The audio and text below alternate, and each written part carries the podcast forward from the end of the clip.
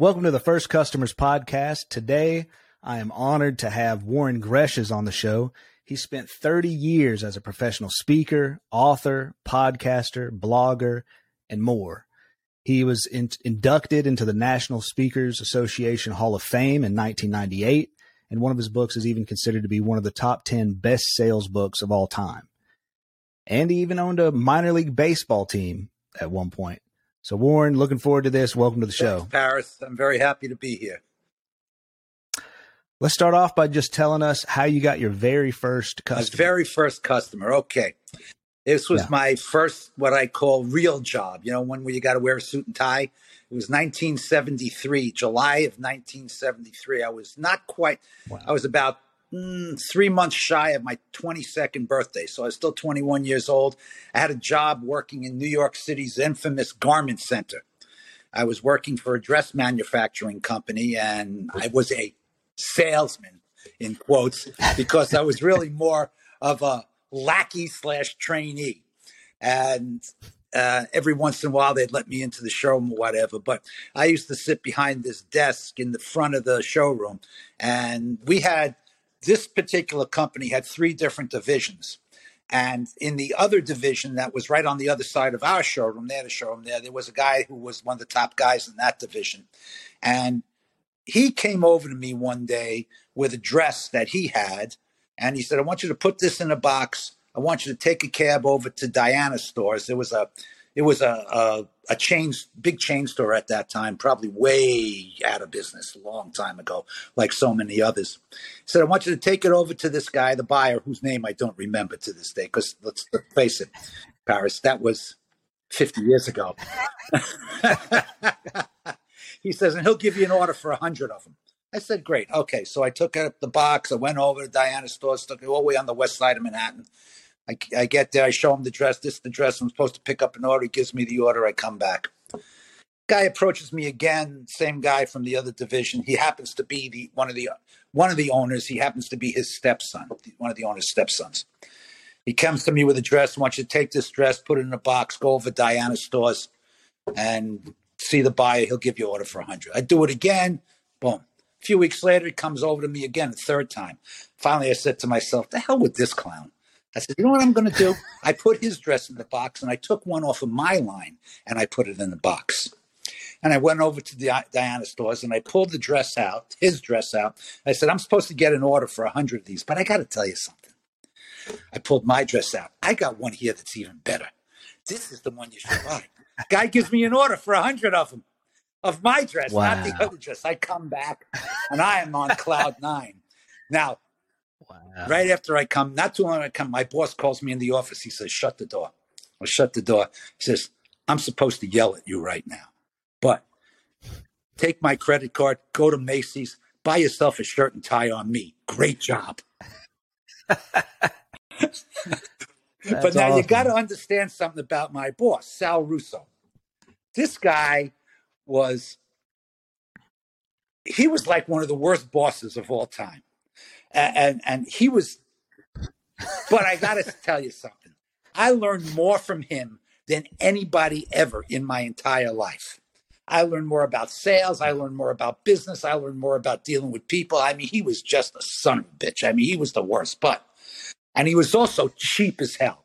Yeah, you know how you say uh, he probably has every dollar he ever earned? Well, this guy took the first dollar and bought a wallet. And if he ever jumped off his bank books, he would have broken both of his legs. So I go, I take his credit card, I go to Macy's and I buy myself a real nice shirt and tie. He calls me in his office, he says, What the hell? You spent $30 on a shirt. Now, $30 on a shirt back in 1973 right, was real right. money. He says, I want to see what a $30 shirt works like. looks like. I mean, this guy was so cheap, he used to wear pants that cost a dollar. He once said to me, "What do you think? My wife got these pants for a buck." I said, "I think someone's out a buck." So, and so uh, I showed him the shirt, but he he laughed. He loved it. He loved what I did, and that's probably I'll never forget that. The other guy wasn't too happy with me, but what the hell did I care? I made a good sale, and that vaulted me right into the role of being a full time salesman. Wow. So was that the other guy's dress was that somebody else at your company, like another? Company? No, it was the same company but a different division. A different company. Oh, Yeah. okay. In fact, the guy who was the stepfather, he heard the story. He loved it too because he was that kind of guy. he really liked me. He was the owner of the company. In fact, the company was going through some hard times because they were owned by a bunch of, and this is the truth. You ever heard the term Philadelphia lawyers? I don't know well, that I it's a term for guys that you know crawl on their belly. These guys were actual Philadelphia lawyers. The other three guys that owned the company, and, and, and the company was in Chapter Eleven, and they decided they were going to cut everybody's salary ten percent. I went to my boss. I said, "What are you kidding me?" I said, "I'm making two hundred dollars a week. These guys are driving Mercedes Benzes and Rolls Royces. What are they going to do with my twenty bucks?" So he said, "Well, talk to Jack, who was the the owner. wasn't the he was the only one that was a dress person. He was the owner, though." I went into him, and I was the only one who ever complained. And I went into him. I said, "Jack, come on, what are you going to do with my twenty bucks?" He said, "You're right, kid." He said, "You're not getting cut." And so, yeah, yeah, I learned a long time ago. Key to Huh. selling: if you don't ask, you don't get. And, Mm. and that, you know, there's my story. I could tell you a million stories about selling dresses in the garment center. That was one, that is one crazy business. Wow. Okay, so 1970 what? When 1973, that's when I started. 1973. I lasted in that business till And- 1983. Then I went to work Okay. for a small. I, I decided I couldn't stand it anymore. I was really good at Hmm. it, but I was never going to be as great as I wanted to be because I just didn't like it enough to put in the time. Who so who were you selling dresses to? That's I mean those are bulk orders. Department so was it like stores. smaller stores. Mostly okay, okay, department department. stores. You know, Macy's, Gim- Gotcha. most of them are out of Gimbels. I mean, I can na- you name your city, I'll name you a department store that's probably out of business. I sold all over the country. Hmm. And so you guys were a dress We manufacturer, like the dresses. That's correct. okay, Yeah. gotcha. I did. Okay, so I did that the- for ten years, and then said I can't do this the rest of my life. I'll just either die of boredom or just kill myself. So I, I, wanted to stay in sales. Got a job as the head of sales and man, sales and marketing for a tr- small training consulting company. Worked there two years, tripled their business.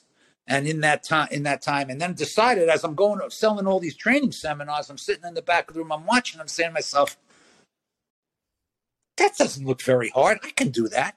I bet you I'd be good at that. Hmm. I said, you know what? And if I could do that, I could start my own business. I said, you know, I'm bringing in all the business. I'm getting the short end of the stick. I'm getting the short end of the cut. If I could do that, what the hell I need these guys for? So I quit and started my own company. That was 1986. Okay, what was that? Well, that was my that's my speaking company. We call it the name of it was well the corporate name was Linrow Incorporated, but I used to call it Speaking of Success because that's what I spoke about success. I did a lot. Started out mostly right. doing sales training, then eventually evolved into keynote speeches. All right, so how did you get your customers Well, for my that business first sale in that business, I had this great idea. Now it's 1986, so it's really no internet. Nobody's using the internet. Mhm. Nothing's online. I said, I'm trying to get, I'm trying to get into companies with salespeople so I can train them. So I decided I'm going to go to the help wanted section of the New York Times on Sundays because there's a separate section for sales help wanted. And I'm figuring if companies need sales, are hiring salespeople, they're going to need to be trained. And the best thing about the help wanted ads, the sales help wanted ads, they gave you the phone number and they gave you the manager's name. So Hmm. I would call up, Okay, manager would answer the phone, and I'd and not answer the phone. Company, someone would answer the phone. I'd say, "I'm calling to speak to you know Joe Smith." What's this in reference to? It's reference to the ad in the newspaper in the Sunday Times. They put me right through. Get on the phone. I said, "Listen, I'm not looking for a job, but let me tell you what I do. I know you're hiring salespeople. I need to be trained. I can train your salespeople. We should get to." And I'd ask them for an appointment. We should get together. How's next Tuesday at three? So I got an appointment with a guy from Metropolitan Life sales manager of an agency in Brooklyn. And I went to meet him. I went into Brooklyn to meet him. I sat down with him and I said, which I knew the answer. I don't ask a lot of questions unless I know the answer to them ahead of time. I said, I'm figuring you have sales meetings on Friday. Yeah. He said, Well, you know, all our people have to pay for their own training. So I said, okay, that makes sense. And back then in the old agency system, eh, life insurance agents were asked to pay for their own training. I said, this is what I'm going to do for you. He said, if you can get them to pay for it, you can come back and speak. I said, okay, you got Friday meetings, right? He said, yeah. I said, I'll come in Friday. I'll do 15 minutes. I said, then after 15 minutes, I'm going to pass a pad around and find out how many guys are interested. If I can get 20 guys to each give me $25, I said, I'll be back the next Friday and I'll do two hours for you. He said, okay. And that's what I do. I'd come in, I'd do 15 minutes. I used to do this routine where I'd take a dollar bill and a business card from everybody in the audience. They had no idea why. The whole exercise was they'd all give me money and never ask why. And I'd walk away with their money. And then I'd stop and I'd say, How'd I get this? And they say, You asked. I said, That's it. You don't ask, you don't get. They'd all sign up for the next week. I'd come back the next Friday. And, and that's what happened here. I came back the next Friday. They gave me $500, most of it in cash, which is great. Don't tell the government that. And uh, yeah. I do my speeches. And then from there, it got easier because I'd say to the manager, I'd say, you know, there's a lot of MetLife offices in, in this tri state area. I said, you got three other friends who are managers who you could refer me to?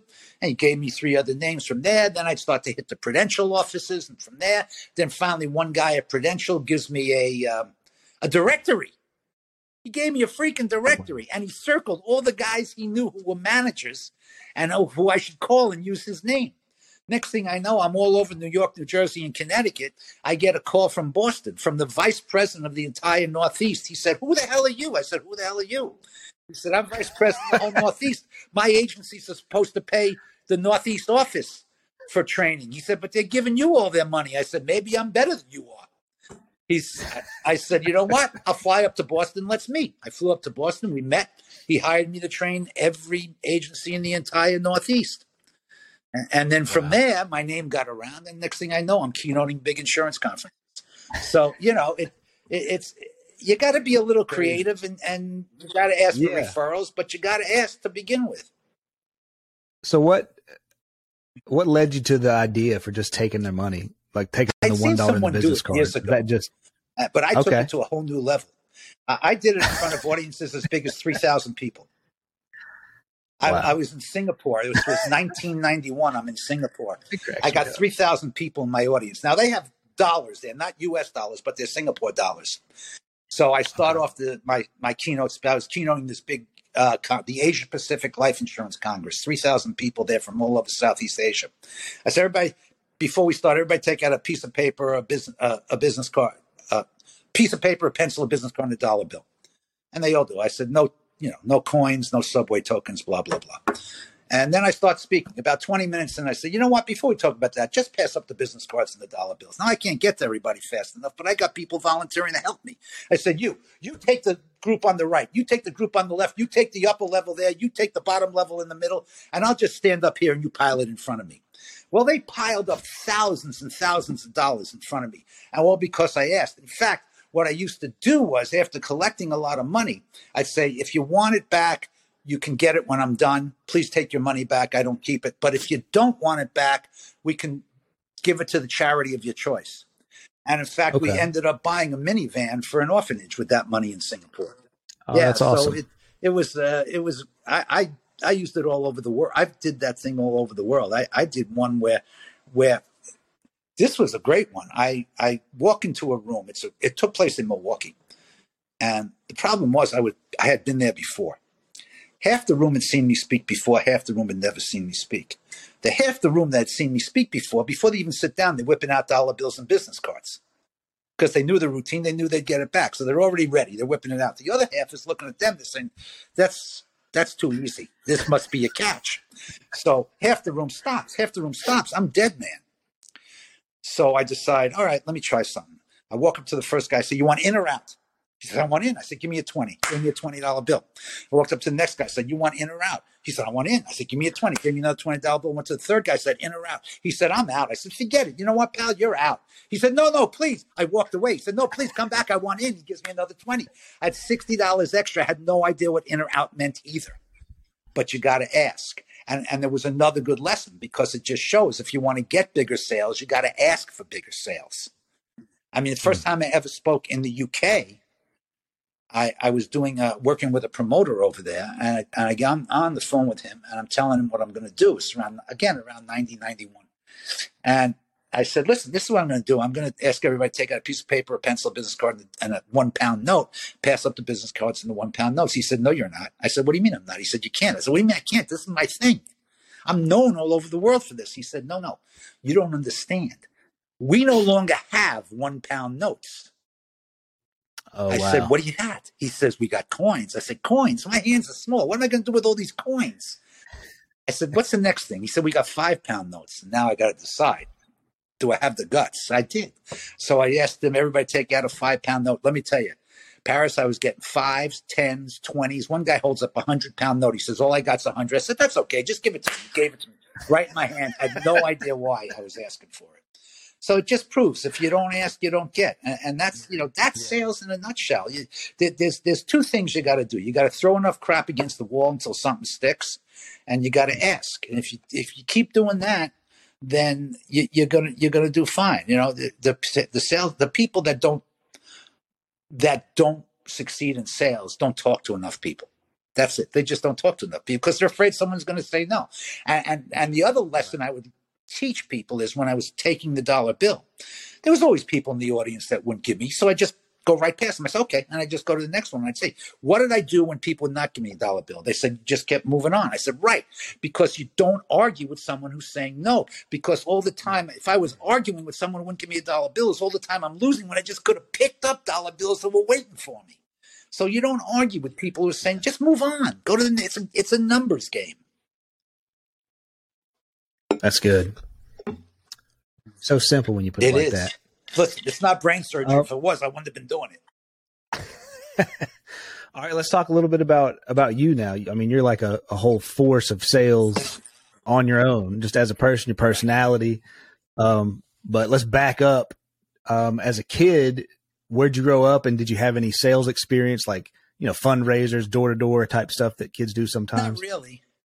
Not really. Okay. I, I, you know, I'd run a few baseball pools and stuff like that. And I always, I, Okay. I, I was always pretty slick with my mouth. You know, uh, I'm, Yeah. I, as I said when I played ball, I'm slow, but I'm small, and, and so, you know, I, I couldn't outrun everybody. So, you know, I had I had to be able to talk my way out of things, and I was really good at that. You know, as a friend of mine once said, he said, "You're amazing at being able to convince people you're right, even when they absolutely positively know you're wrong." and so, you know, um, I grew up in Brooklyn, and Okay. um, I always had a ability to get people to do what I wanted them to do for me, and um, and you know, I was that way. In co- I got through college because I was a fast talker. I- didn't get Really? through college because I was trying very hard. I can tell you that. But um, yeah, and uh, well, I- listen, I I was not a very good. I was determined to show. I had this plan to that I could get through four years of school without going to summer school and never going extra. Just, just four years, period, no summer school, and without doing a damn thing. And I did. And my Hmm. guidance counselor once said to me in, in college, she said, You're never getting out of here. I said, What are you nuts? I said, Not only am I getting out of here, I'm getting out of here in four years, and I'm not going to summer school because summer school goes against everything I believe in. And uh, I did. I, I, in fact, yeah, yeah I, I, I learned how to game the system. I was really good at that. Yeah, you know, you know, it's funny. The only, the only course I ever got an A in that I earned the A. Other courses I got A's in.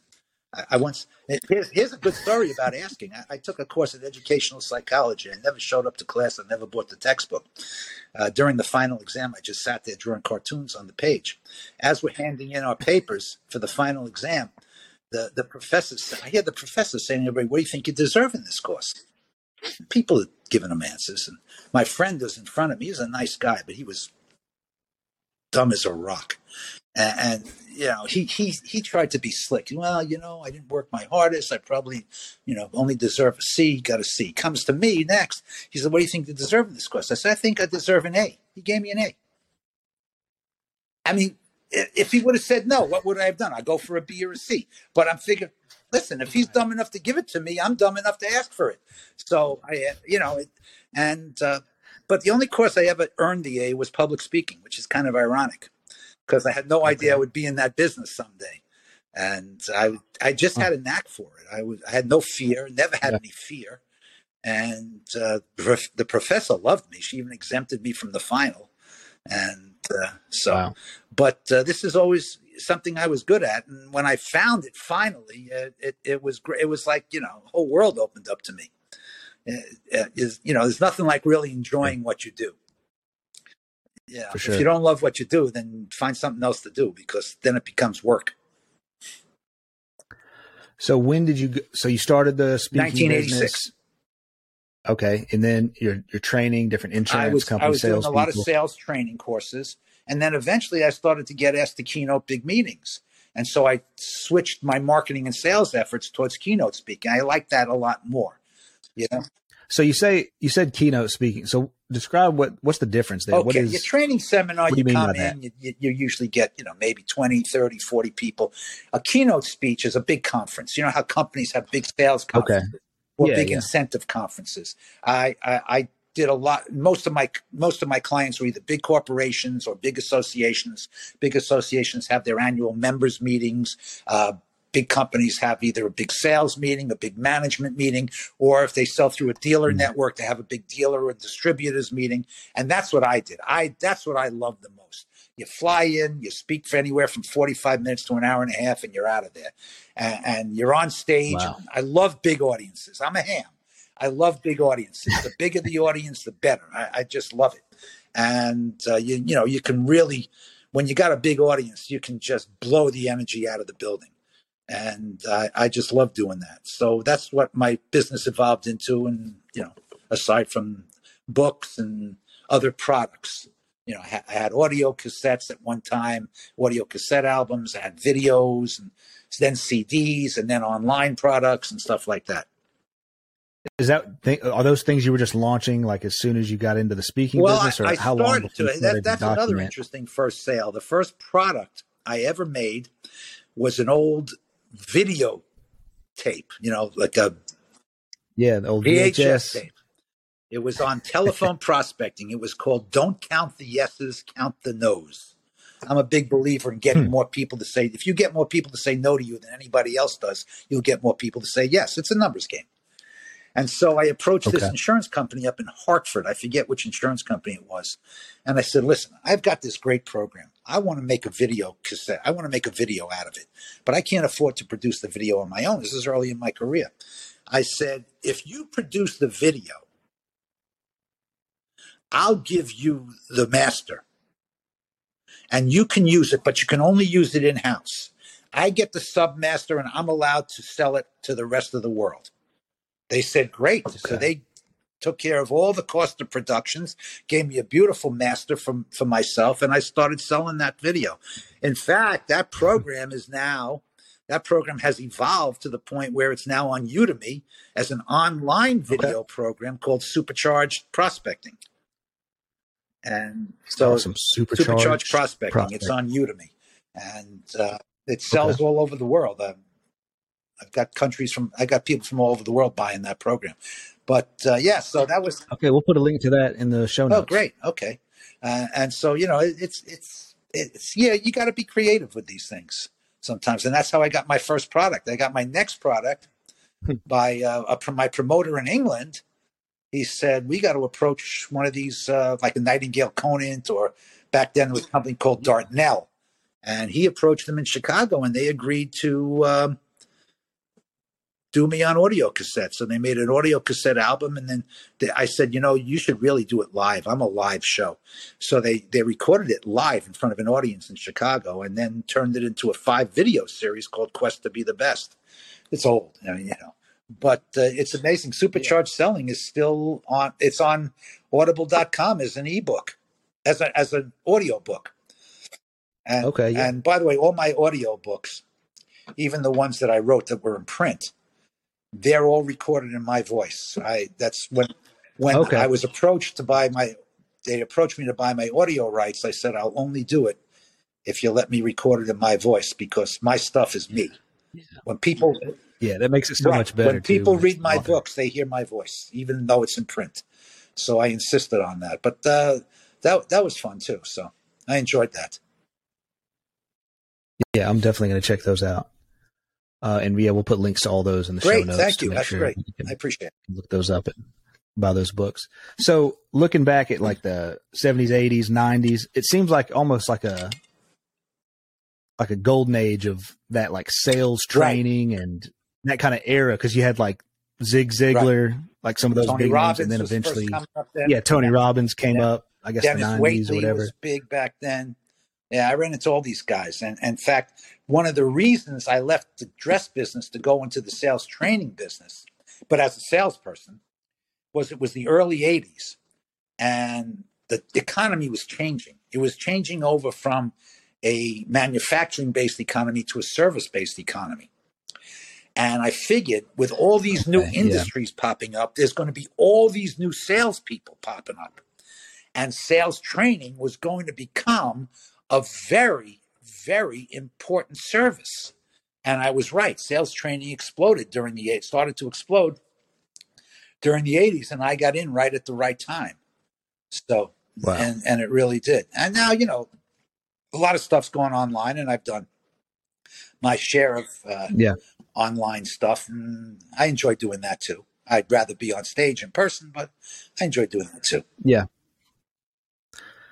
It definitely helps you get a whole lot of reach, uh, what reach way more people than you could have in, in an No, individual no event, question even though about it. totally No question energy. about it. Yeah. All right. So then eventually you got into the, the Speakers Hall Right. of Fame. Uh, talk a little bit about that. Well, I've been a member of the National Speakers Association. Start as soon as I started my business, I joined the National Speakers Association in 1986. Uh, if you want to, you know, succeed in the speaking business, it's a good organization to join. Not because it's going to get you business; that's not the purpose. But you're going to be able to network with other people who are doing what you do, and other people who have been successful in what you want to do. And so it's a Right. unique opportunity to network and learn from people who have done or are doing what you yourself would love to do. And I got to meet a lot of people, good people in that business, and learned a lot from them, and uh, really helped me to grow my business and and you know and become better at what I do. And it's more. It, it's not so much about they're going to teach you how to be a better speaker, although there's some of that, but they're going to teach you how to succeed in a speaking business and a speaking and training business. And Okay. that's important because a lot of Hmm. people can give a speech, but not a lot of people can run a business or succeed in business. You know, I can shake a tree. I could find 50 people who can give a speech, but I shake that tree and I find maybe a couple of people who can actually go out and get a client. It's a lot harder to get, you know, the toughest part of speaking is finding the client. You know, the easy part is doing the speech. I can fall out of bed. I can start, I can go right now and do three hours for you. Yeah. That's good. All right. Now, somehow, uh, along the way, you ended up with a minor league baseball Well, that was team, when I said. first starting out. Yeah, I got involved in, Okay. in starting a minor league baseball. That was a little bit ahead of my time. Minor league baseball has, ex- I think, I thought it was going to explode, and it has. But I got in and out pretty quick. I, I, I got into this league where they came up with an interesting idea. It was it was a small league where they're going to have four teams in the Connecticut area, and um, but all play out of one ballpark, so there'd be no travel expenses because that's one of the biggest expenses for minor league baseball owners. You know, it was an independent league. We weren't we weren't getting any major league affiliations, so we'd have to pay the players. Mhm. And I made a good deal with with the other owners. I said, "Listen, make let me do the sales and marketing for the league. Let me promote it because that's my strength." And they Sure. did. And while I was promoting it, I was going around the state of Connecticut talking to companies and, and organizations and whatnot. I was also promoting my speaking business. And and the league Oh, did all right for a while, then went belly up. But when it went belly up, I went back to all these clients and said, Remember me? You know, you you bought ads in the program, sponsorships, and all that stuff. Well, you know, I do sales training. I got a ton of big, cli- you know, I I got uh, Southern New England Telephone, which was one of the baby bells at the time. I got I got Wow. uh, one of the big banks in Connecticut hired a number of companies in Connecticut hired me. I was doing so much business in Connecticut. I, I don't know how many miles I put on my car driving back and forth from Manhattan to Connecticut all the time. But you know, you you, you take lemons and you make lemonade. You, you know, you know, some, Yeah. some stuff doesn't work, but it leads to other things. You know, you know, and it did. I I got I met a lot of people who became clients. And so the minor league baseball team was a fun thing to do. I walked away with money because they paid me to promote the league. So, and um, and uh, I walked away with a ton of clients who made me even more money. So it was a good experience, and I love baseball. So yeah. So that brings me to a question. I want to get your feedback on kind of this the theory of how to get your first customers that I'm kind of learning and okay. developing as I'm doing this podcast. I'm talking to different people and trying to find patterns about how different entrepreneurs or salespeople or marketing people approach getting those first customers. And so far, just tell you kind of my overall view and then love to get your feedback on it. So it seems like, um, regardless of the type of business or the type of industry, the most successful people that I've seen they build some kind of connection with their target audience that they're going to be mm-hmm. selling to or that they, they would like to serve with their new business or their new job or whatever. And the ones that have that best connection, whether it's through physical events or even a, a social, like online mm-hmm. connection or something. But it seems like those ones that have the, that spend the most time talking to their target audience have the, the most success getting those very 1st mm-hmm. sales because they've already built up relationships beforehand instead of the first time the customer's seeing them is when they're asking them mm-hmm. for money, you know. Um, but I, I'd just like to hear kind of your thoughts on that idea of how important is it, like defining your target audience? Oh, it's very important. Like, if, if you don't know who your customer is, what, how do you formulate a plan to sell them? You know, you just, you know, I, have had, I, I, do, you know, I'm retired now, but I do a lot of um, volunteer work. And one of the, I, I volunteer at two organizations. One of the organizations I volunteer at is an organization that helps people to start their own business. People who don't have a lot of money okay. and have no training to start and grow their own yeah, businesses. That's awesome. And you know, so I work with these people. I not only counsel them, but I, I do some classes for them and whatever. and I, you know, we go over who's your customer. So, well, anybody can buy my, my what I'm right. selling. Yeah, that's right. great. But how, how Everybody's you, my customer. You, how do you have a how do you uh, put together a marketing plan, a sales plan for anybody? It's like if I said to you, Paris, you know, it's like when I when you ask for referrals, you ask for a specific amount of referrals. I always ask for three. I say, you know, I'll, i always say, you know, if I was selling to you, I'd say, do you know three other podcasters I could talk to who might be interested in my product? Uh, I, I, wouldn't say, it's like if I said to you, Paris, can you name me everybody you know? You couldn't do that. I said, but could you name me your three best friends? That could you can do. It's the right. same thing when you're deciding who you can. Who's your, yes, anybody could buy it, but you can't sell to anybody. You can't sell to everybody. You need to find your niche. You need to find who you look. I started with life insurance companies, and that's who I targeted. Now I didn't start making. There was no internet back then, so I wasn't doing social media, any of that. I'm a guy that picks up the phone and makes calls. Okay, and listen, don't don't get me wrong. Social media, I think, is great Social media is great. Email is great. But let me tell you something about social media and email. Social media and email are not selling, they're marketing. And there's a big difference. Social media is great to find the people you need to sell to, but it's not selling, it's marketing. Now, a lot of people, a lot of salespeople love social media and love email. Why? Because you never actually hear someone say no there's no rejection, but you rarely hear someone say yes. Now, if you you yeah. use the social media correctly and the email correctly, again, marketing. Like I used my podcast and I used my blog. That was marketing. But once they got interested, you got to pick up the phone and talk to somebody. You know, I'll give you a great story. My father in law, may rest in peace, he was a sales guy. I mean, he was a sales guy. He saw, he was, he, Charlie Romano he called himself Charlie the Glue Guy. He sold glue, but not airplane glue. He sold industrial adhesives. Okay. okay. Now Charlie, he, Charlie died about five six years ago. He was he was ninety one when he died, and wow. uh, even into his late eighties, he was still selling. But he would only set. He lived on Long Island, and he'd only work one day a week because yeah, he was in his eighties. He didn't he had he didn't need the money. He just liked doing it. Yeah. Now you'd only see customers on Long Island. He didn't want to drive too far. Now Charlie did not have a computer, which was good because he had no idea how to use one. Which means he also didn't have an email address. Now he had a cell phone, but it was a flip phone, and all he could do was make calls. Now Charlie worked on straight commission, working one day a week in his 80s with no technology, no social media, because social media was around at this time. and Mhm. just a flip phone. Charlie brought in about a hundred thousand in commissions in a year. Wow. Why? Because he talked to people. Because he had Yeah. relationships with people. He'd go to a factory and he'd bring bagels and bagels and cream cheese for everybody on the factory floor.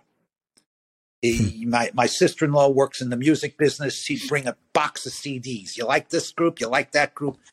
And he he made relationships with every everybody knew Charlie the Glue Guy, and he showed up. Showing up is eighty percent of success. So you know, I I'm not going to tell you don't. I, I'm telling you do social media and do email, but remember it's marketing. It's not selling. Eventually, you got to talk to somebody. And let me tell you something. If you keep showing up and talking to people, you can sell in no matter how hard or how good times are. I mean, I, I, I have been hired for by many companies to talk about selling during a recession because recessions, salespeople love recessions. And you know why salespeople love recessions? Because they're a great excuse to not have to sell. Because if your boss asks you, what the hell's going the on? You haven't brought in any business. Well, you know, it's a Yeah. recession out there. Nobody's buying. Don't you? Have you ever heard people say that? Nobody's buying. Oh yeah, Nobody's I've, buying. I've probably the gross that. National know I've profit said of the United States is twenty three billion dollars. If the if the economy Yeah. goes down by one percent, people are are are panicking in the streets. Yet there'll still be twenty two billion. 22 trillion, I'm sorry, 22 trillion dollars worth of business out there. Somebody's buying something. Yeah. I love selling in recessions. You know why? Because most of my competition has given up. Now, while there might not be as much business and the sales might not be as big, there's a lot less people going after those sales because those people are hiding in the coffee shop or the bar while I'm out there talking to people. And let me tell you something. I just had this conversation with my daughter yesterday. She started a sales job a little over a year ago, and I'm happy to say she's done extremely well. And I said, and she says, you know, it's tough. She's in the recruiting business and she works for a headhunter. Okay, yeah. said, you know, people aren't hiring as much these days. I said, keep plugging him, keep doing what you're doing. I said, because you know why? Because if it gets worse, your competition is going to give up. But if you're still out there banging away at that phone and talking to people every day, you're going to get whatever business is out there. And, and, and I say to people, understand this. And this is what I told my daughter yesterday. When times are good and business is booming, and your customers don't see you, you know what they assume? They assume you're busy. But if times are tough and your customers don't see you, you know what they assume? That you're gone. Hmm. So showing up is even is always important. It's 80% of success, but showing up during tough times is even more important because they'll know you're around. And the people that keep showing up are the ones that are going to do the business. And if you keep doing business during a recession or a tough time, your business will grow even more when it turns around. And it always turns around. I've been through since 1973, I've been through a lot of recessions. I started selling in a recession. I mean, the year I started selling in New York, the city was going broke. So, so uh, you know, I've sold through many recessions, and you know, if if you if you keep going through those, you'll come out stronger because you've you've created more relationships than your competition has because they're too busy hiding. They don't want to pick up the phone because they're convinced it's only going to be a complaint. And that's there's my story. Getting fired up, man. I'm about to do a cold call out live on the go. show here. Oh, this is awesome. I, yeah, I think that's that's huge, and that's it's so easy to fall into that these days of you know going on to LinkedIn or different social media and feeling like, hey, I put in a full day's work of It's sales, easy. and you haven't talked It's to one person. nice, easy, comfortable rejection. You don't hear Yeah. people deleting your email or not return, not replying to you on LinkedIn, but you still, you eventually got to talk to somebody. Eventually, you're going to have to talk to somebody, and and that's that's that's it. You talk to more people than anybody else, and you'll do more business than anybody else. I knew a guy. He was uh, It's a good he worked for uh, Metropolitan Life. Now, this guy's probably dead by now because when I knew him, he was really old. And his name was Mehdi Fakazadi. This all sounds like I met this guy back in the 90s. He was an immigrant from Iran. He came to this country in the 1950s. So I met him in the 90s. So you imagine how old he was then. Came Yeah. to this country because he wanted to go to law school, but he needed money. So he got a job digging ditches. He really hated that. As he tells the story, says, you know, hot in the summertime, cold in the winter. I'm dying out here. It's terrible. So he's looking for another job. So he looks in the newspaper and he sees an ad for Metropolitan Life. It said MetLife, $200 a week. Now, back in the 50s, $200 a week was serious money. That was big time money. Uh, $100 a week was good money. This is $200 a week. So he goes to this MetLife office in New Jersey. He sits down with the manager and he says, Listen, I don't want to sell insurance. He says, What do I got to do? I don't want to sell insurance. The guy says, You don't have to sell insurance. He said, Really? I don't want to sell insurance. Said, Okay. He said, You don't have to tell, sell insurance. Here's what you do. Could you at least talk to people about insurance? He said, Yeah, I could do that. He said, This is what I want you to do. I want you to go out every day. I want you to talk to people about life insurance. And if you can get 10 people to say no to you every single day, at the end of the week on Friday afternoon, come here and I'll give you a check for $200. He said, Hold it a second. He said, You mean all I got to do is get people to say no to me? He said, Yeah. He said, I can do that all day. He said, All right, go ahead, do it. so as he tells the story, so I went out the first day and I talked to people about insurance and getting people to say no to me. And, and he said, I could never get to 10 because somebody would always ruin my day and say yes. and this guy ended up the top, top agent in the world for Metropolitan Life. He made so much money wow. in commissions, he was making more money than the president of Metropolitan Life. All because he tried to get people to say no to him. And he couldn't do it because they kept saying yes. Great story. That's an interesting way to do it, just to flip the logic That's on it. yourself. Try to get more. To kind of if, if, yourself out. I always tell people, and, and and this is this is what I, t- I, I one of my specialties is is prospecting, and as you I told you about my program on Udemy. But my thing yes, is, my thing is, rejection sucks. Any if, if any sure. sales trainer says to you, don't take it personally. It, it's not personal. Just let it roll off your back. I guarantee you that that sales trainer has never sold a damn thing in their lives. Okay? Rejection stinks. Listen, I was selling for 40, 50 years. I still slammed down the phone and called somebody names. Why? Because I can't. Rejection stinks. Yeah. You got to get it, though. You have to get it. Now, how do you handle rejection? Now, to me, the only way to handle rejection is to know how much rejection you need. In other words, if I know how many times I got to dial the phone in order to get to a decision maker on the, I don't mean a decision maker. How many decision makers do I got to speak to in order to get an appointment? How many appointments do I got to set and what's my cancellation rate that I can make a presentation? How many presentations do I have to make on average to get to a sale and what's my average sale put in my pocket? If I know that, then it becomes easy. Problem with most salespeople is if they did the numbers, if they knew the numbers, like for instance, if you found out that every two times you dialed the phone, you got to one person, every five people you spoke to got you an appointment, every four appointments, you got one can got 25% cancellation rate. So three people, you got one sale, let's say put thousand dollars in your pocket. So, you know, you do the math. You know how many people you got to speak to. You know, one, uh, three, time four, that's 20, that's that's you got to make at least you know forty calls or whatever to make a forty dials on the phone to make a sale, uh, and oh no, I, yeah, okay, whatever. I, I can't do the math in my head. I'm old, but uh, gotcha. so if you know that, you know how many times you got to dial the phone in order. To, you know, if I if I know I want to make hundred thousand dollars, I got to make hundred sales, which means I got to make three hundred presentations. I got to get four hundred appointments. I got to speak to you know two thousand people. I make four thousand calls, whatever it is and you find out, yeah, make 80 calls a week or whatever it becomes. That's how you know. You know, if I know that if I make, let's say, 14 telephone calls a day, just dials the phone a day, I'm going to get to where I want to be. When I'm done with 14, I I reached my goal. See, it's it, it's it's not enough to have a sales goal. You got to have an activity goal because activity right. drives sales you know, hmm. salespeople feel like they failed if they don't make a sale every day, even though they didn't have to make a sale every day. So if you don't have to make a sale every day, why feel like you failed on the days you didn't make a sale? But if you reach your activity goal on those days, you succeeded. So the whole yeah. thing is reach the activity goal on a daily basis. You can't tell me if you don't if you reach your activity goal on a daily basis, you're not going to make sales. You've got to be a complete idiot if you can't make sales and you're reaching your activity goals on a daily basis. Yeah, that I guess that's a whole different discussion. Find making sure that you're the right person for this role. Right. Well, if you're hitting but, all the you know, activity goals and you're getting zero percent conversion rate, Yeah. that But you know, well, I've seen I've on. seen people who were idiots who did a lot of business because they made more calls than anybody else.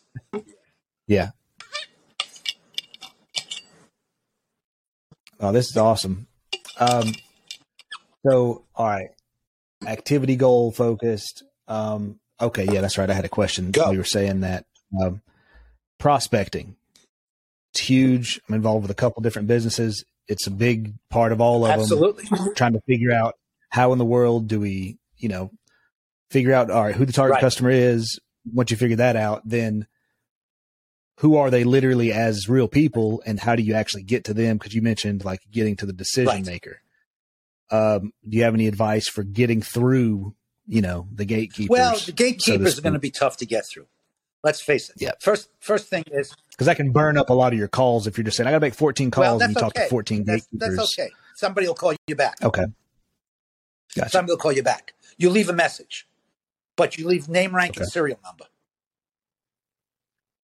You Okay. don't. You do not sell to the gatekeeper. The one thing you don't do, you do not sell to the gatekeeper because what you've basically done is you've made the gatekeeper Okay. your sales force, and the gatekeeper's going in talking to his or her boss and saying, like this, ah, some guy called. I forgot his name. I wrote it down, but he wanted to do this. I thought it sounded good, but I wasn't sure. So I, Oh, that's yeah. what you get.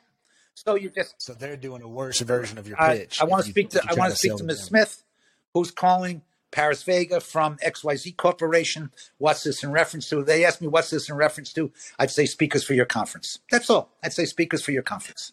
Yeah. And that's all. And that was it. And, and I, I nothing but name, rank, and serial number basically. If they call you, and people do call you back. You'd be surprised. People do call you back.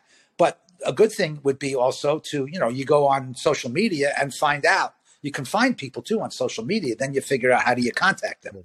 And, so that that's what that's good for.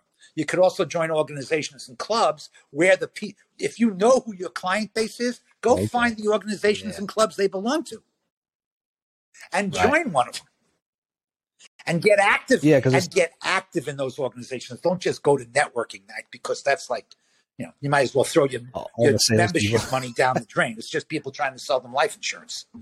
But what you want to do right, is all the salespeople. you, you want you want to join an organization. You want to get active in that organization. You want to be important in that organization, and then they start coming to you.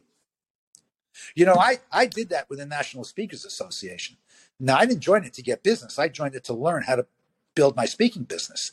But I got very active in the National Speakers Association. Next thing I know, I'm on the board of directors of the National Board of Directors, and I'm doing big keynote speeches at their meetings and my name is getting out there and business is coming through the National Speakers Association.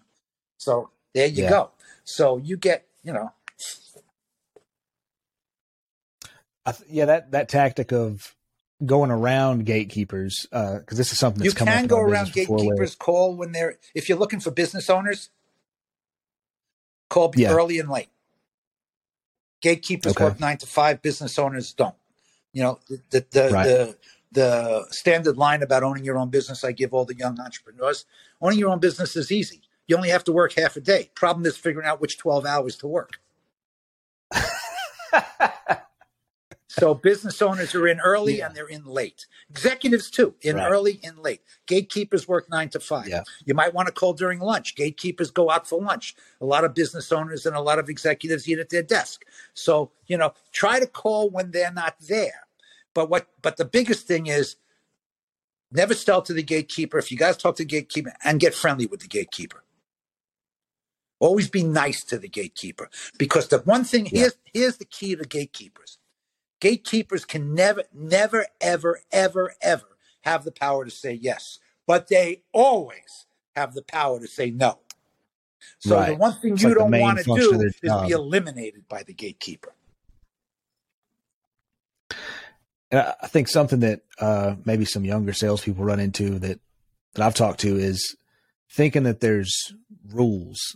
And what I mean is like they're thinking, okay, I have to go through this gatekeeper or whatever, but doing things like you said, finding out what a, association or club or sport or whatever that the person you're trying to get to is involved with. There's nothing saying you can't go off hours and meet them at the thing they're going to, the event, whatever. Like use all your connections You or, got to or use whatever you everything you, can. have. I once drove three, Yeah. two and a half hours to an appointment. I get in there, Hmm. guy. I say like two words. The guy says, "I'm the wrong person at this company." Drove two and a half hours. Now I could have turned Wow. turned around and gone back, but I didn't. You know what I said? Who's the right person? He told me the name. I said, "You know him?" I said, "Yeah." Does he work in this building? Yeah. Could you introduce me? Yeah. You know why? Because sometimes the best thing that can happen is someone says no to you. Because once someone says no to you, they'll be more than happy to say yes to anything you ask as long as it doesn't cost them Hmm. money. Okay. Great time to get a referral is when someone just turns you down. Say, listen, I understand our service or our product is not for everybody, but do you have uh, three people, three other managers you know, or three other business owners you know who you feel might benefit from our service? And they'll be more than because they feel bad they said no. They'll be more than happy to give you the names and phone numbers because as long as it's not costing them any money. Well, this guy took me right down the hall to the right person. I'll give you another one. I was sitting in in a sales call once with a guy. I was getting nowhere absolutely nowhere. This guy was like a blank. He was like, I wanted to put a mirror under his nose to see if he was breathing. Uh, but the one thing you always do, be observant. I look all around the room. I look at the pictures on the walls. I look at the pictures on, see if we can find some common ground. And I noticed a garbage can in the corner. And on it was those little basketball backboards with the little net. Yeah. And it was a New York Giants backboard and I'm a big Giants fan. I said, Oh, you're a Giants fan. Yeah. I said, I have season tickets, and I did at the time. I said, Would you like to go to a game? Well, that opened up the whole thing. That was it. You Yeah. gotta be observant. That's why face to face is so good. That's why I love face to face. If you can Yeah. get face to face, you're listen, think about it. And, and I always use this analogy. If you were doing fundraising for an organization and you wanted to get a $25 uh, donation or even a $50 donation, what do you do? You send out an email blast or you send out a postcard. Why? Because the market for that is huge. Thousands and thousands and thousands of people can afford $25, $50 donations. So you send out a postcard. Because if you get one half or 1% or even 1% return, that's fantastic. But now, what if you want to get $500 donations? You want to get $1,000 donations? You're going to send out a postcard? You're going to send out an email? The market for that has shrunk. You can't afford to get half a percent don't, uh, return. So you start making phone calls. Why? Because you figure you got to get at least one out of 10 people to say yes. But what if you wanted to raise $50,000 donations? Well, you're going to send a postcard. I mean, the market for that's about this big. Send a postcard, an email, even a phone call. I mean, you can't afford to get 1% or 10% even. You got to get like 35 to 50%. So what do you do? You go knocking on doors. You go, you get on a plane, mm. you do you fly to them. And you Right. get in front of people. So now you got to decide what kind of return do you want? Do you want a 1% return, a half percent return, a 10% return, or 35 to 50% return? That will determine how you go and approach people. So, from your opinion, like the higher ticket the sale, the more personal Well, interaction course, it's going to take. absolutely, and more time yeah. it's going to take too. And and face to face never hurts. I mean, I've gotten on airplanes to do it. Yeah. It was worth it to me. Yeah, we're we're definitely not doing enough of that because we're like, and this is probably a lot of companies these days, uh, depending on the industry you're in. Like, we're fully Uh-huh, remote. Sure. like, the projects I'm involved with, and you know, pandemic and everything changed the game for a lot of people. They had to go remote, and like some companies, we just stayed that way after. And that's fine. I got like, no problem with that. We reduced office space, but it does affect things like sales and that kind of thing. Because if you get into that remote lifestyle, thinking that you can just do everything over email and video or whatever, it's still not as powerful not. as being in person. It's not. Yeah. It's depending on how important the sales is. I mean, you know, I, I um, back in 2000 it was. I I was contracted to speak at the F- Bridgestone Firestone annual dealers meeting. They have it every year in Las Vegas. 3,000 independent tire dealers show up. And they hired me to do the meeting. And this was early in the year. They hired me for like I think it was a November meeting. In the summer, I'm in Italy with my fam, my my my wife and my two kids. We're in Italy, and I see this. I buy the International Herald Tribune. There's an article about. I don't know if you remember, but remember the scandal Firestone went through when the tires started blowing up on the cars. I, I don't remember that. No. I see okay. this. And oh crap! What happened was left rear tires were blowing up. Cars were rolling. Wow. The truck they were rolling over. People getting killed. I said, "Oh crap! This hmm. is this is just my this is terrible." I said, "I'm going to get canceled out." So I get home from Italy. First thing I do is I call my client. Now the American headquarters is in Nashville. Uh, I was living down here at the time. I'm in Durham, North Carolina. I was in Chapel Hill at the time. I said, "John, am I am I done? Am I out?" He said, "No. Why?" I said, "What do you mean why?" I said, "Look what's going on." I said, "What?" what I, I, I was supposed to just speak for 15 minutes, just get him revved up and fired up. He said, "Nah." I said, "Well, what do you want me to do?" He said, "Well, just you know, do the same thing." Oh no, I can't do that. So I started to do my research. I flew to Nashville, and I started to really do detective work. And I talked to them. And let me tell you what happened. What happened was every tire that blew up was a left rear tire. Every one. Hmm. Every tire that blew up, every left rear tire that blew up was on a Ford Explorer. Every one. And every Ford Explorer that rolled over was in a very warm climate Arizona, Mexico, so, so on and so on.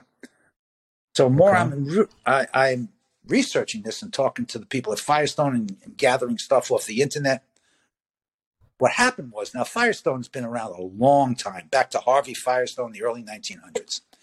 Harvey Firestone and Henry Ford were like this. So Firestone and Ford always had a very close relationship.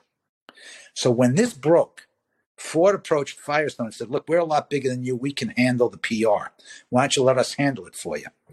So they said, Fine. So they handled it. And you know what they said to the media? It's not our fault, it's the tires. and that just now at the time Firestone and still is it's Bridgestone Firestone. It's owned by the Japanese. Well, they went back crap crazy, and they fired a lot of the top people of, Firestone USA. Brought in a new guy, real good guy, real sharp guy, and this guy decided we're going to fight back. Because as it turned out, the problem wasn't the tires. Ford Explorer had a rollover problem. But instead of right, I do instead of fixing the rollover problem, they told people to underinflate the tires. Now, if you oh. underinflate tires in a hot climate, they expand. And yeah. boom, that's what happened. Because I guess you're supposed to get more traction right. if they're a little underinflated, right. so they're thinking that right. help solve right. it. More more base, let's say uh, it's a little uh, flatter or whatever. Yeah. But it, it expanded and blew up. So this guy said, "We got to fight wow. back," and that's what I decided to do. I decided we're going to fight back. And you got so I got up in front of the audience and I said, "Let me ask you a question. Who are the most full of crap people in the entire world? Are there many people more full of crap than the mainstream media?" I said, "No." I said, "Here's," and they did a great job, by the way. They returned. They they took back and reimbursed people for millions of tires, like in, in like a couple of months. No questions asked. They were getting people returning sets of tires that had 50, 80,000 miles on them, taking them wow. back, no questions asked. They did a great job. They did such a great job, it was written up in the Harvard Business Review.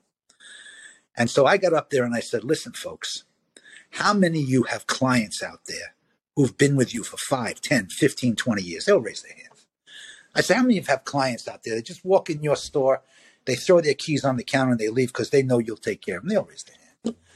I said, We know the story. You know the story. I know the story. We all know the real story. I said, But if you don't tell the story, who your clients going to listen to? They're going to listen to the mainstream media. And the mainstream media doesn't care about truth. They care about sensationalism. They care about just the story. They care about selling newspapers and ratings on their TV news. I said, you tell your story. These people will trust you long before they trust the mainstream media. And if you don't want to tell your story, here's what I suggest you do. When you get home, go to the kitchen drawer, open it up, pull out the sharpest knife you got. Put it right over here and just move it right to the other side because you're cutting your throat. You might as well do it for real. The place went back crap crazy. They went nuts. It was, in fact, to this day, Firestone still says we give you some credit for having helping us turn this around. And what happened was because of that, I got hired by Firestone on retainer basis to go all over US and Canada and speak to all their dealer groups for the next couple wow. of years. But and there's another lesson. You don't tell people what they want to hear. You tell them what they need to hear. That's how you develop relationships. Because if you tell them what they want to hear, and what they want to hear is what, what not what they need, the first thing they're going to figure out they don't need is you. Wow. So you got to constantly tell in, a sales situation and, and deliveries, anything, you got to tell people what they need to hear. Now, I had a very good friend who was one of the great sales trainers of all time, since passed away, unfortunately, too young. And he used to say, sell them what they need to hear, disguise this what they want to hear. Hmm. But I, I couldn't, I wasn't good enough to do. It. I'd always just, I'd tell them what they need to hear, and, and because I had, Yeah. because I, I wanted to be back. I- Yeah. If I give them what and for you to even figure out what that was, you had to fly to Nashville, Listen, do all that research. all. You got You were heavily I, listen, invested. I did yeah. my research. Before the internet, I tell people, send me information on your company, send me information on your customers, send me all the information. I'd get stacks of information. I said, I won't read every word, but I'll look through every piece of paper you send me. And when we got to the internet, I, I give me your website. I'll go through every single page on your website. I will learn about your industry. I will learn about your business. The best compliment I could ever get, and I've gotten hundreds of thousands of standing ovations, and that's great. But the best compliment I get was when people you would come up to me and say, "You sure you've never worked in this industry?" Because that's that means you did your homework. I think it's important to do your homework. I think it's always important to deliver more than you promised to. Yeah. And so that goes back to like the more valuable the sale is to you, put more effort Absolutely. I into the mean, you, you know, the person connection. you know, I would come up with, you know, I'd look at the website and I'd come up with phrases for their industry that nobody outside their industry would ever know, but I knew what to say. I would go to, if I went to a convention, to I was like speaking at a convention, I'd fly in the night before, I'd go to their reception the night before, even though nobody knew who I was at that point. I'd go the night before just to pick up stuff, get a feel for the audience, do the do that Yeah. extra bit.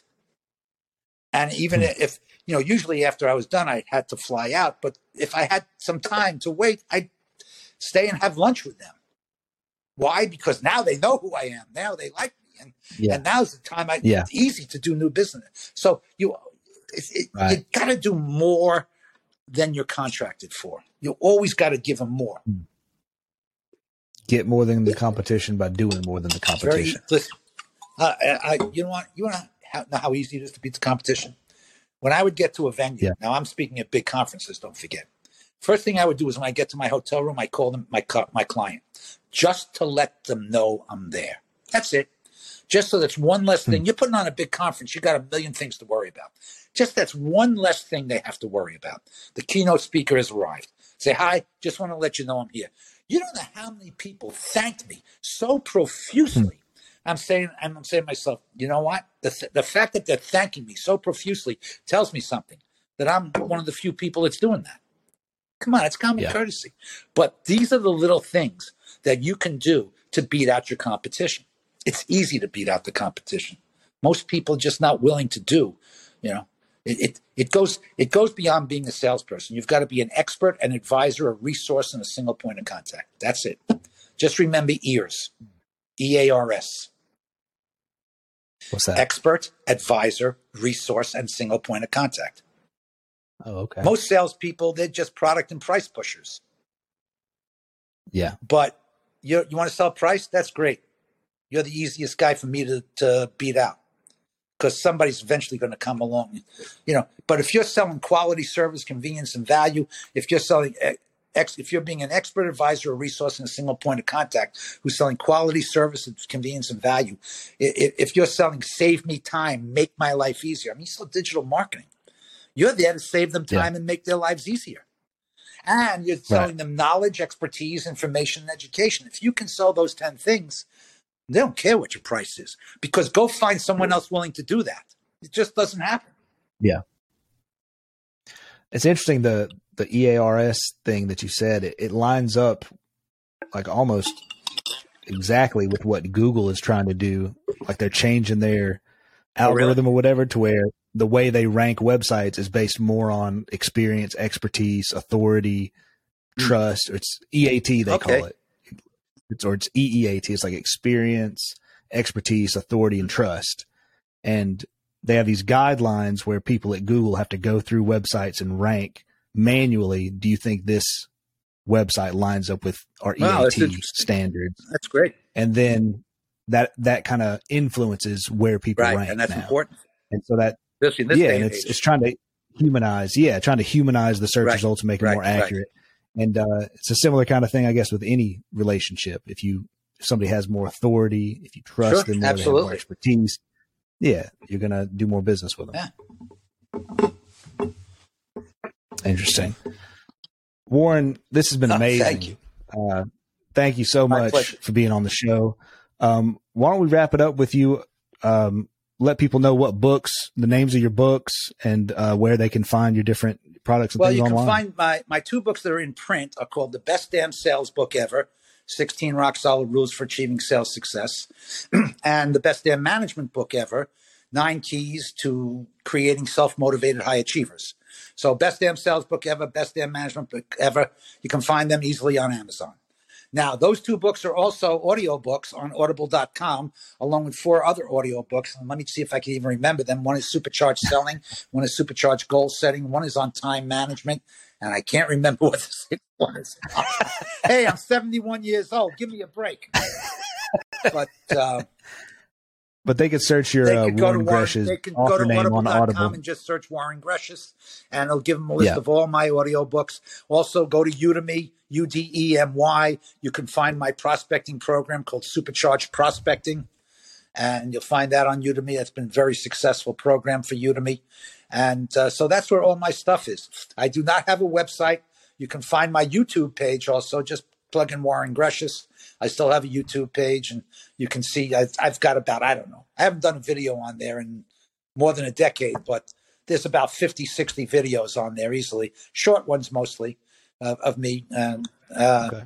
if you if you want to see it, and so there, there's plenty of places to find me, and uh, that's pretty much it. Yeah, I really enjoyed this, Paris. We should do this again. Definitely. Thank you so My much. pleasure. And everybody, look up Warren stuff, buy it, get better at sales, get those customers. Appreciate it.